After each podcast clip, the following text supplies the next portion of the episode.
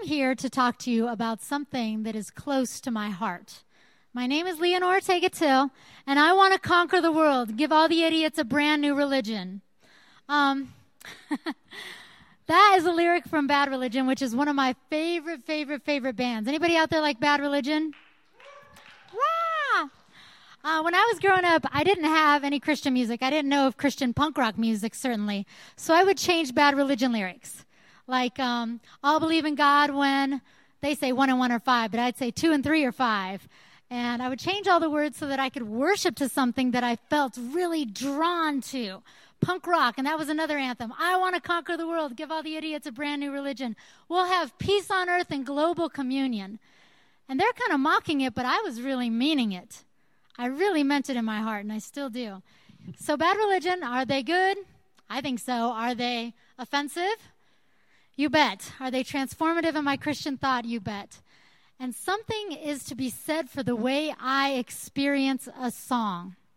How many people would say you experience God through music in a way that is so much deeper than anything else and any other way that you experience God? Any people here? Yeah, for me too. For some reason, God has chosen music to speak to me so strongly. And me and Mike sometimes argue about this, but I say a song can do for me what a sermon just can never touch. Something, I wish I could just sing the sermon, in fact, but I'm not a singer, so you know. Um, but why is it? That's what I've been thinking about. Why is it that I can experience G O D, God, in a Pedro the Lion song, or a Sigur video, or um, being at a show, or just even classical music or a lullaby my grandma would sing. Why can I experience God there in such a beautiful way? What is it about music that stirs my soul? And, and how does, does music have that power over us? It's just it's just a sound, sound waves being created out of nothing, out of mere, mere instruments played by fallen humans, and it's not even stuff.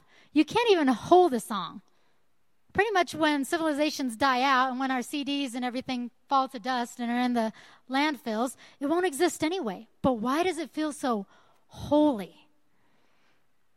And have you noticed also that visual art affects us? Maybe it affects you. It does affect me. When you go to an art gallery or you go in someone's home and you see a piece and it's like, oh, that really rocks me. Or a depiction of war. Or a Maria Gonzalez or Matt Jurgensen contemplative beautiful, beautiful, stark, minimalist piece that is just pristine and perfect. Why is that beautiful and why does it affect me spiritually? And what about whimsical art? The other day I saw a stop sign wearing a scarf. It was awesome. It was kind of funny. Someone took the time downtown, not very far from here, to knit a scarf for a stop sign. And Inez, my little three year old daughter, said, Oh, it won't get cold. And my kids also, they laugh their heads off when we drive by the big blue bear just kind of looking at it, dying and waiting and hoping it's going to move and look back at you. Or the naked dancing aliens. Our family loves the naked dancing aliens. Right? It's making you laugh now. Something happens about art. Do we value art? Yes.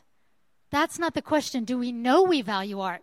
Well, I think we can say by the amount of dollars we spend on art that we do value it. I think we vote for art every single day, whether it's clothes um, or the picture, picture on the back of a magic card or a sitcom that we're watching or a movie we go and see or a show. We know that art matters in our society. We know that our lives are better for it. And tonight, what I want to talk to you about is not the value of art because I think we agree, but rather it is the value we place on the artist some reason, for some reason, and I don't know what, there's a disconnect between seeing art is valuable and seeing an artist is valuable. So many of us have gotten mixed messages all of our lives about taking that jump, taking that plunge, accepting that call, and feeling fully realized as an artist. And what does it mean? So, we're going to explore that tonight. And I want to say that I think that the Bible does have a lot to say on this subject. So, if you'd pray for me and pray with me, then I'll jump in. God, thank you so much, Lord, for tonight, for every person here. Thank you, Father God, for the um, the blessing of art that you have given us. Thank you that you care about beauty. Thank you that you made a beautiful world, that you made beautiful people, and thank you that you put it in our hearts to create. I pray that everybody would be blessed in some way by this sermon. Amen. All right, so the verse we're going to be using tonight is in the Old Testament in the book of Exodus. If you don't have a Bible, you can read above me. Exodus 31, 1 through 6. Then the Lord said to Moses, See, I have chosen Bezalel, son of Uri, the son of Hur of the tribe of Judah, and I have filled him with the Spirit of God, with wisdom, with understanding, with knowledge, and with all kinds of skills, to make artistic designs for work in gold, silver, and bronze, to cut and set stones, to work in wood, and to engage in all kinds of crafts. Here we see an individual, an artist named Bezalel, and his name means under the shadow and protection of God. What a beautiful name for an artist, under the shadow and the protection of God. And he is called by God to do something. He was filled with the Holy Spirit. And when we see people filled with the Holy Spirit, it means there's a specific task for that person. And this specific person with a specific task is going to create something for God. He's going to be commissioned. I think it's awesome also that he's filled with the Holy Spirit because oftentimes artists need to produce something out of nothing that they see and feel and experience. And maybe he's looking outside to get a vibe, but maybe he's also going within and using the Holy Spirit to create what he's going to come up with. He's filled with understanding, wisdom, and knowledge. And in Hebrew, the understanding and the knowledge would have meant of God, wisdom of in God, understanding of God, knowledge of God. So this artist is exemplified for having godly character. That's very important to think of. Okay, so he's filled with the Holy Spirit, under the protection of God, has wisdom, has knowledge. That should be enough, right? To do this thing? Not entirely. And I love this. The Bible records that Bezalel was filled with all kinds of skills to make artistic designs. And what does that mean in Hebrew, artistic designs? It means thoughts of thoughts using your imagination, using your imagination to create something. It didn't quite use the word artistic designs in the Hebrew thinking thoughts artistically for work in gold, silver, and bronze, to cut and set stones, to work in wood, and engage in all crafts. He had to be developed in his skills. Yes, he was called, and yes, he had a godly character, but he was also developed in his skills. And there's a lot to be said on this. How many people think that it's important if we're going to make art as Christians, it needs to be good art? Yeah, right? Needs to be the best art needs to be awesome. It doesn't have to be pretty and positive, encouraging. We were talking about positive, encouraging K-LOVE. That doesn't exist. But it has to be honest. The artist is called to be honest, whether it's ugly, but it's real. We're called to have an integrity in that and a development of that. And so he is developed. In fact, he's a craftsperson who can work in all kinds of mediums. He knows his skills in and out. I think also for the artist, I don't know what you think about this, I think it takes humility for an artist to say, I am not developed. I need to be developed. Either I need to go to school or I need to become more accomplished before I should show my art or before my band is ready to go out there. He understood that he needed to have an integrity in this, and I think that we also should. And it also takes a self awareness. Uh, Scum of the Earth used to have an art gallery a few blocks from here on 11th and we had it for two years and one of the things that was interesting about a lot of artists and i would i was blessed enough to curate and the reason i kind of fell into that position is a lot of people who are visual artists say oh i don't know just put a price on it i don't know i don't know and and their piece would be worth a lot more than they would want to ask for it they wouldn't feel comfortable putting themselves out there but you know what if it's worth it it's worth it and I think that a self awareness and a self esteem and almost an audacity. This is my art and it is good. You see those price tags? Is it worth it? The number reflects the value we give it. Why do we think that, you know, we should only get as artists five bucks an hour for something that took a long time to create, that has a lot of value, and that we're pouring ourselves into? Um, so I think it's important that there is an integrity in the creation of the gift. But I think many times, and this is what I'm going to talk about tonight, there's a disconnect. We recognize there are obstacles. There's going to be time in developing a gift, there's going to be resources that come with developing a gift. And we get overwhelmed.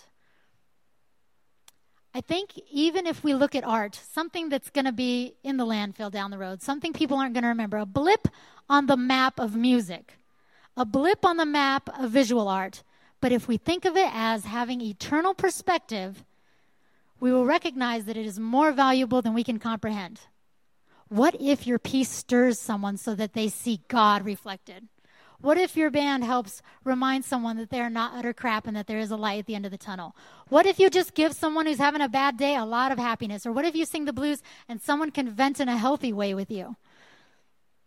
If we have an eternal perspective about our art, it'll make us think it's more valuable. We'll understand that it really is there to touch people, to speak to people, to interfere, to even a you know a scarf on a stop sign. I needed that that day. I needed that. Thanks, whoever did that. I know you went to Scum, probably, right? and when we recognize that art has an eternal perspective, we also recognize that it is not from us. Man, it would be cool to say that this talent is from me, whatever talent it is, or that whatever talent you have is from you. I'm sorry to bust your bubble, but the talent's from God, so let's develop them and offer them back to Him. Can art be a calling? Absolutely. Is art valuable? Absolutely. But is the artist the most valuable thing to God? Most absolutely. So, Moses, we see the spiritual leader of Bezalel, and how does he respond to God's commissioning Bezalel? Exodus 36, verse 3 and verse 7. They, the artist, received from Moses all the contributions which the son of Israel had brought to perform the work in the constructions of the sanctuary for the material they had was sufficient and more than enough for all the work to perform it. Is the message one behind me? Yeah, that one. Can you imagine? The spiritual leader speaks and shares the vision on behalf of the artist, and the community is stirred and responds, and more than enough is given. I have to read the way the message puts it. It's crazy. All the artisans who were at work, making everything involved in construction constructing the sanctuary, came one after another to Moses, saying, "The people are bringing more than enough for doing this work that God has commanded us to do." So Moses sent out orders saying, Men, women, no more offerings for the building of the sanctuary. Really, donors, no. Scum of the earth can't take any more money. We're capped. Can you imagine? I can't imagine a time when we would say to our donors, Thank you so much for those blessings, but we're good. We're good. We have all that we need. Moses called for resources. He shares this vision, and it's not just a little bit of resources. We're talking the finest of things. These are the precious goods that the people had cared for and brought out of Egypt and into the desert. They needed like a half a ton of gold, some silver, tons of silver, wood, fabrics, people's most precious thing. You know, sometimes people have a dining room in their house, or no, it's more like, I don't know, I didn't have a house like this, but it's a living room that nobody goes in with all the fancy things, and you don't sit and you don't touch. That would have been those rooms for the people. The look what we care about in our house. Oh, we're going to all donate those rooms and make something cool that we're all going to get dirty and use. That sounds good to me. They saw the vision that it would be more important to have something, a sanctuary that they could use together rather than each have a little something in their house.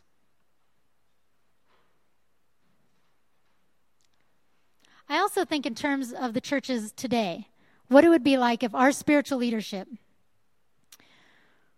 would speak on behalf of the artist and on the vision. What kind of healing could happen? What kind of healing would happen for the artist? And when I say what kind of healing, it implies that the artist is in some way hurt or unrecognized. We, uh, we went through this particular scripture with a group of us, about 10 of us at Scum of the Earth. We had a little Bible study. And I want to tell you that it was an emotional meeting that, that night because a lot of people had felt that we asked the question, How's your church doing with the arts? And they said, Scum of the Earth is doing okay. They have a little arts program. We had a gallery. Um, Mike has commissioned art. We keep it going. We have a little budget, tiny, but it's there. Um, but they said sometimes it feels like churches bring us out for Easter, for the pageant or the pageantry, or for Christmas, and then the rest of the year, we don't really know what to do. We have these gifts that are being unused. And it's not like the churches were being mean or mocking them, but it wasn't like they knew how to be involved. And I think that was really difficult. And not only that, but sometimes there's a mixed message of how we want to use people. Yeah, you can paint the mural in the Sunday school room, but it has to be the way we exactly want it. Um, that's pretty much all we have for the artist to do. I think that's frustrating because in bib- biblical times, the artist really was on a pedestal in some ways. There really was a lot to do, a lot of commissioning of craftspeople. And these days in our jobs, we don't get to use our crafts work. We don't get to express ourselves creatively that way. And it can be frustrating, especially if you are of a creative bent.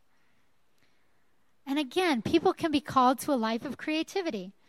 And not just visual artists, but chefs, musicians, film producers, and dancers. There's a quote that I want to share um, from Frederick Buechner. and he wrote a book called Listening to Your Life. And I even like that phrase, listening to your life. But he wrote, The place God calls you to is the place where your deep gladness and the world's deep hunger meet. The place God calls you to is the place where your deep gladness and the world's deep hunger meet.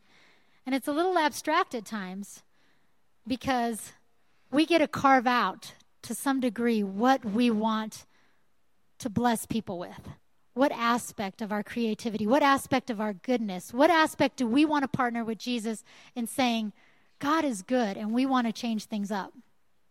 For me, um, when I think of my deep gladness back in the day, I used to be in a band, and I'm sorry to mention this, but this is why I get to talk about this because this is my passion. It was on stage performing my deep gladness would be to just rock out with beautiful people in the beautiful world. And now things have changed. So I have to create this new. What is my deep gladness now? And it is being here on Sundays with you. My deep gladness is being here, sharing meals, crafting these sermons, learning about Jesus. But what are our deep gladnesses and what does the world need? What do we each have to offer? And then when I think about that, I recognize that there are a lot of obstacles for all of us, no matter what our deep gladness is, no matter what our calling is, um, there's obstacles. And it's sad because I think a lot of the obstacles are ingrained in us because of lies. And the first one I want to talk about is seeing, seeing the value in the call or believing the call. What if our deep gladness is not on the high scale of what pays the bills? Uh oh. I don't think any of you can relate to this. I should probably, you know, skip this part. or what if, as a child, you're told over and over and over again that the arts are just something to dabble in, to play in, um, but it's not, you know, you got to get a real job. That's not really what God made you for. That's just for playtime. Or what if a spouse tells you, you should put away your instrument and hang out with the kids more, and you probably don't want to go to shows or be in a band because that's going to take a lot of time away from me and the kids. And I'm kind of jealous, not ready for that. When we dig into the word, we see examples of people being creative and of it being valued. Musicians pave the way for celebration, for worship. There are dancers. There are poets who lament and cry and record the deepest of anguish throughout the Bible. But a lot of times, people who love us and people who love me have sadly and not on purpose, but sometimes sadly convince us that our attributes are our faults. Have you ever been convinced that your attribute is your fault? That that thing you piddle around with is not really valuable? Um, I've met pe- brothers and sisters at Scum of the Earth, even, who have said, sadly, that they have internalized some of these messages. They've received these messages and they hear, that cannot and if it is, it should not be who you are. And if it is who you are, you should probably stop because that's a big waste. Living that kind of lifestyle or having that kind of dream or those kind of expectations for God. How can we put God in a box of what he longs to do with us? And yet we do it to ourselves all the time. For me, the biggest obstacle, and this is horrible to admit because especially because I raise support, but the biggest one is resources.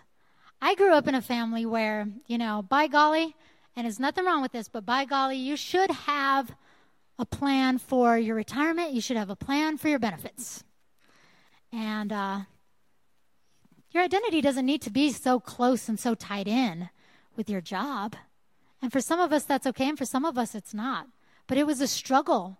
It was a struggle for many years, and it was a struggle when in 1998, a bunch of us had a meeting about are we going to quit going to college? Are we going to quit our jobs? Oh man, I worked at Baskin Robbins or Safeway or something at the time. Am I going to quit that and tour with Five Iron Frenzy and tell the world about Jesus? And my dad said, if you quit school, I'm not going to pay for school for you again. But the call, oh man, that's why I'm so passionate about it. that call was so strong that it didn't matter. It was going to take everything.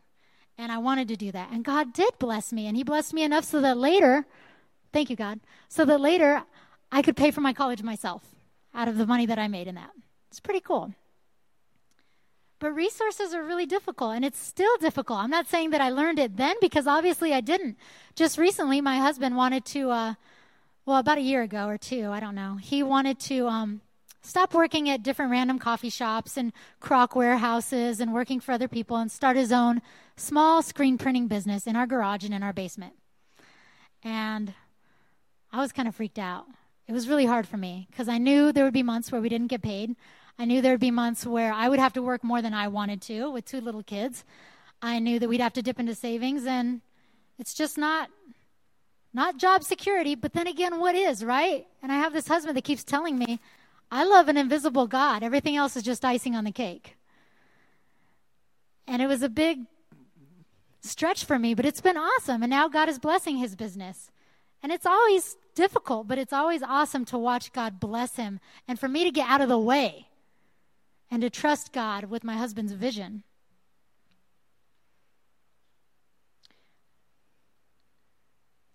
I can become numbed and paralyzed very easily by the lies I believe. Sometimes I do believe that the past was the best time of my life, and that is definitely a lie. We aren't promised what tomorrow is going to look like, but it just keeps getting better in so many ways. I have a job to do in this. If I care about music so much, like I say, why don't I make it happen? If I care so much about different things, I should be making time. And of course, that is my uh, next point, right? Time. How many people would say that time gets in the way of you following your call? I'm going to have one person come up here later tonight that's going to talk about education. Education is time. It takes a lot of time. If you want to 180 your career, or if you want to start a program that's going to produce fruit 20 years down the road, especially because we're young. Do we think like that 20 years down the road? I think I want to invest today for something. I'll see the fruit in 20 years down the road. That'll be cool. I'm patient. That is so hard. Finding time is hard for artists, right? But it's hard for businessmen. It's hard for parents. It's hard for pastors and parents. And it's especially hard for those who need um, a blank canvas, a blank slate to create artists can't always transition. You can't always get off of work where you're, you know, taking orders all day and then suddenly start painting with this fury and this energy. You need some transition downtime to just empty yourself and just calm yourself and be with the Lord before you can be inspired even to create. It's hard to not put time and resources and all of our fears on a pedestal. And it's hard to answer our callings. But this message isn't just for artists. Some of us long to do things like I said, like go back to school, like start programs for the homeless. Some of us want to be brain surgeons and get our PhDs.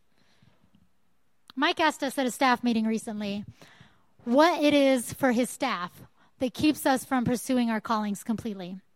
And a lot of us said risk. There's a risk involved. And boy, Jesse, with four kids, pointed this out. It's not just a sacrifice on part of him, but on part of his family. And I was reminded of Moses going through the wilderness, and his family had to endure that too. And we feel guilt sometimes when we're called to do something that is difficult. Ben Mercer was talking about a family of, or a husband and wife that were called to be missionaries in Brazil, and their kids were in boarding school. And yet the kids are grown today and love the Lord.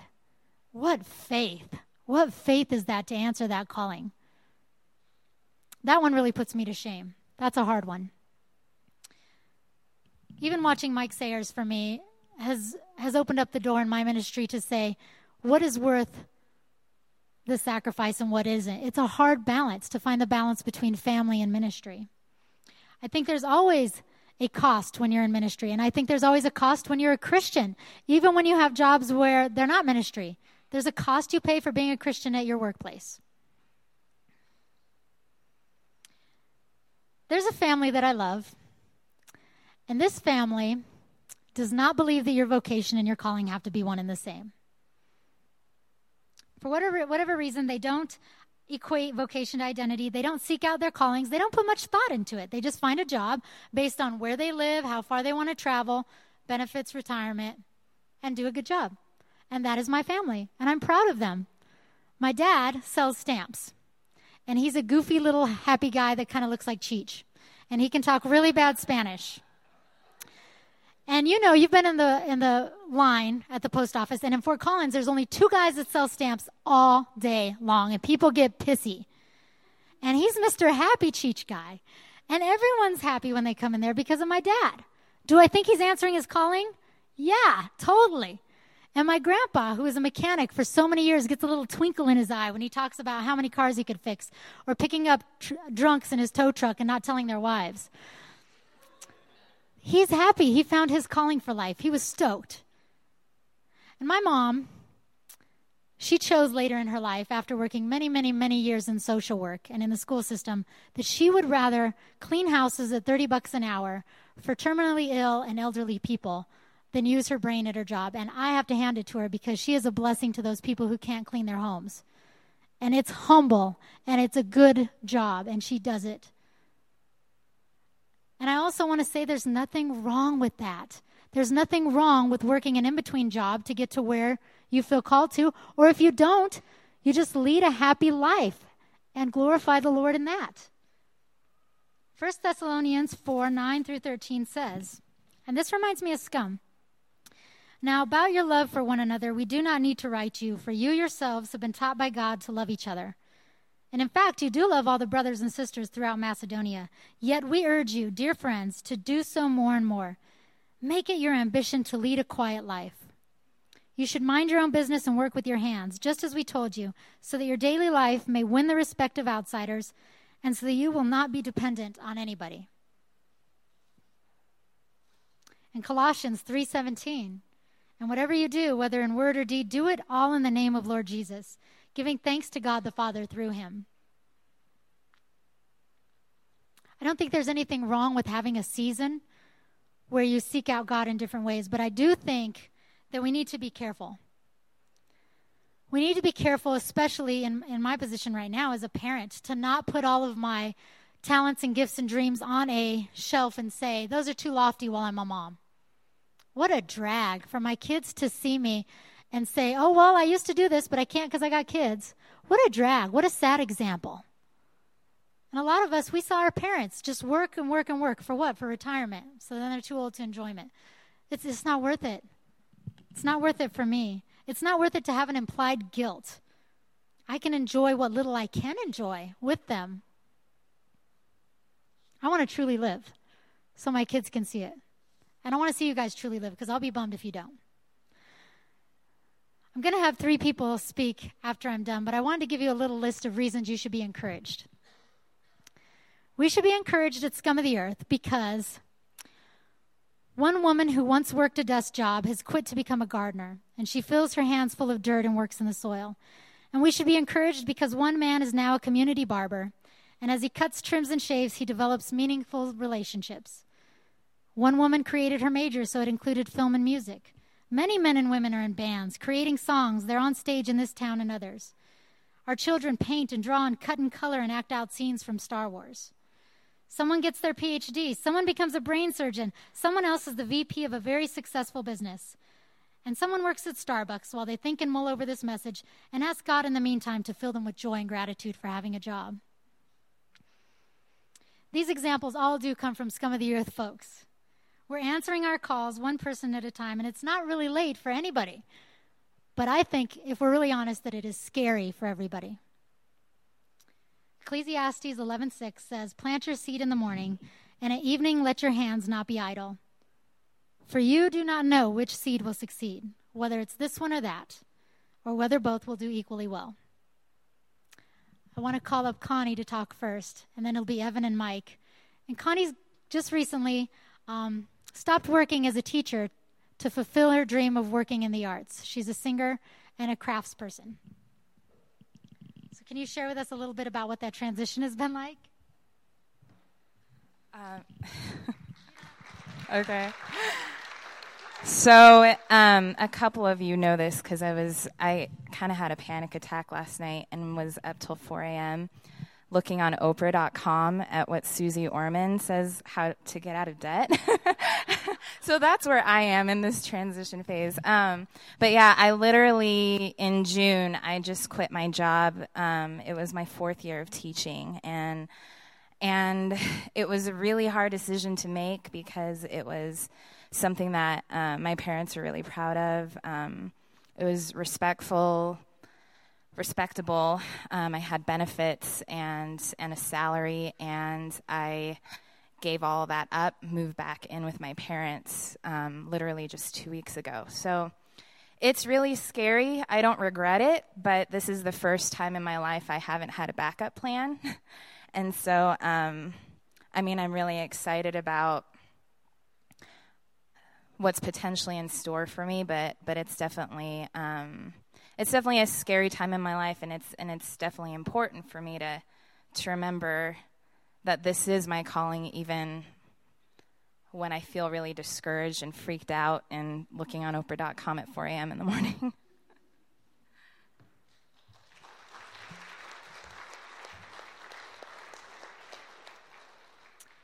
Evan is going to come up because I recently asked him um, if he regretted going to school, and I wanted him to talk to you about that. He just got done with, uh, or he's getting done with seminary here.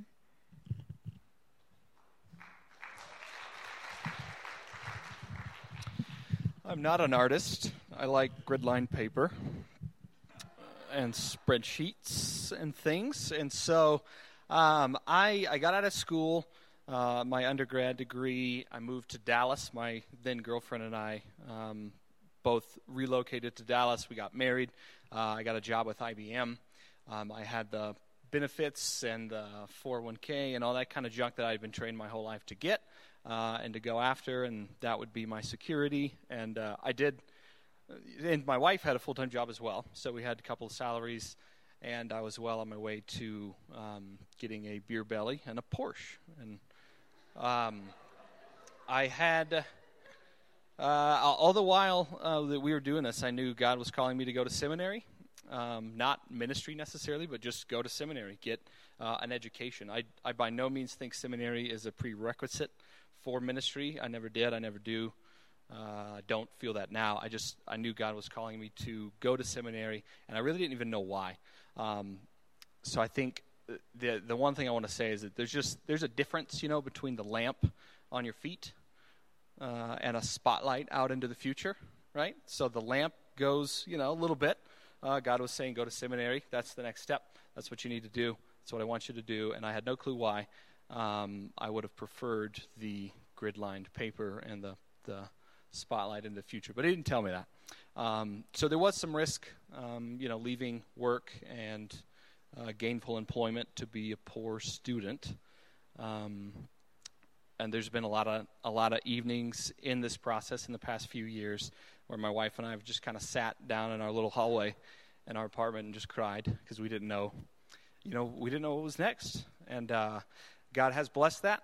Um, I don't. I certainly don't have all the answers uh, now. I don't. I don't really even really know what everything's going to look like even in the next, you know, year or so. But um, I don't know. I didn't plan out what I was going to say, so it's not going too well.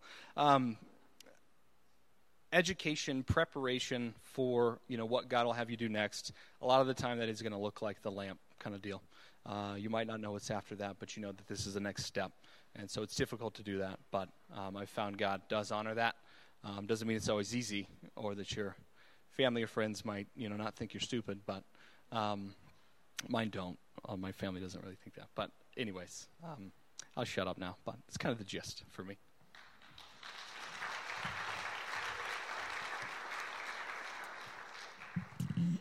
And Mike is going to share with us pretty much what you shared this morning was great. I also want to say, because Mike can end it and Stephen can come up here after Mike's done, but we're going to have prayer in the prayer room. If you um, have a stirring on your heart and you want someone to pray with you, please go to the prayer room and get some prayer about this. Um, we would love to pray with you.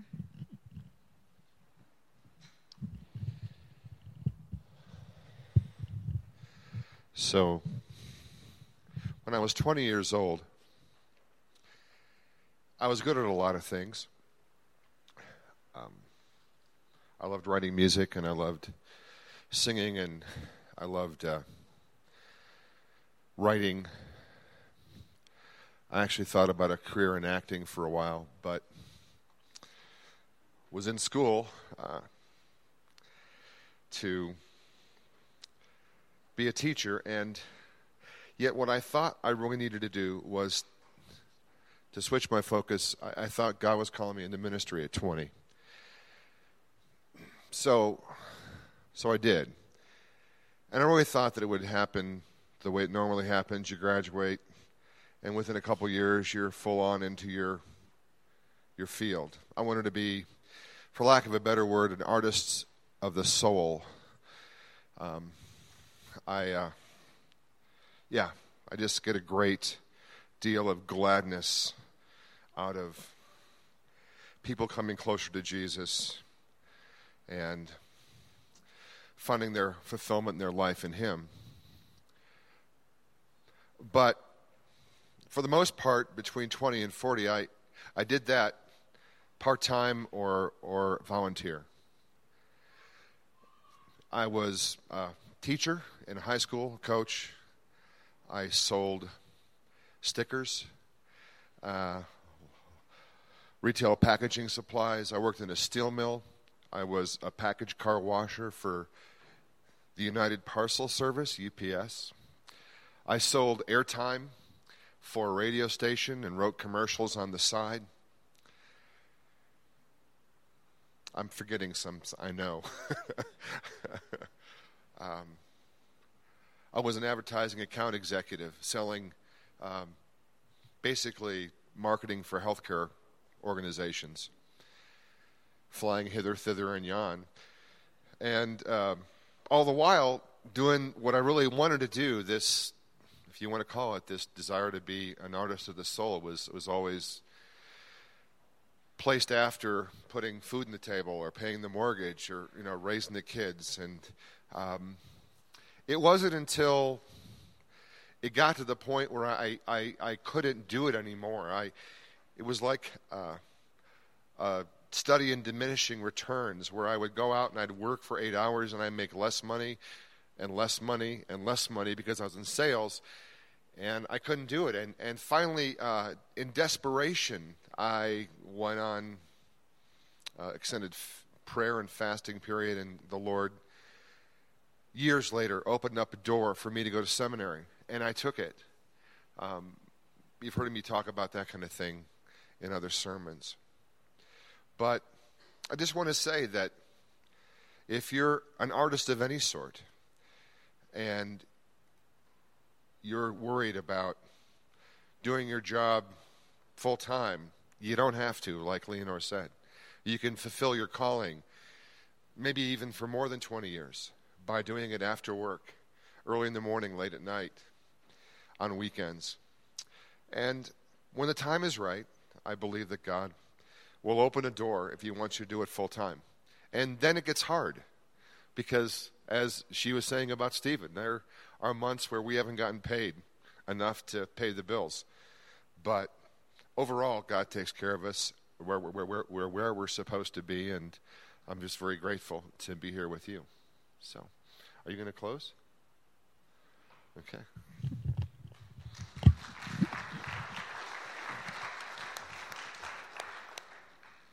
I actually had closed, but I will pray. Father, thank you so much, Lord, for every single person here. Thank you, God, that you know our names, that you call us by name. Thank you, Father God, that you have given us a place to explore our spirituality. Thank you, Father God, that this is a safe place and a place that values creativity.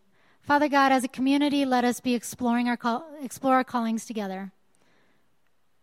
We love you and we need you, and we long to hear you very, very clearly and very loudly in our lives. You are awesome. Amen.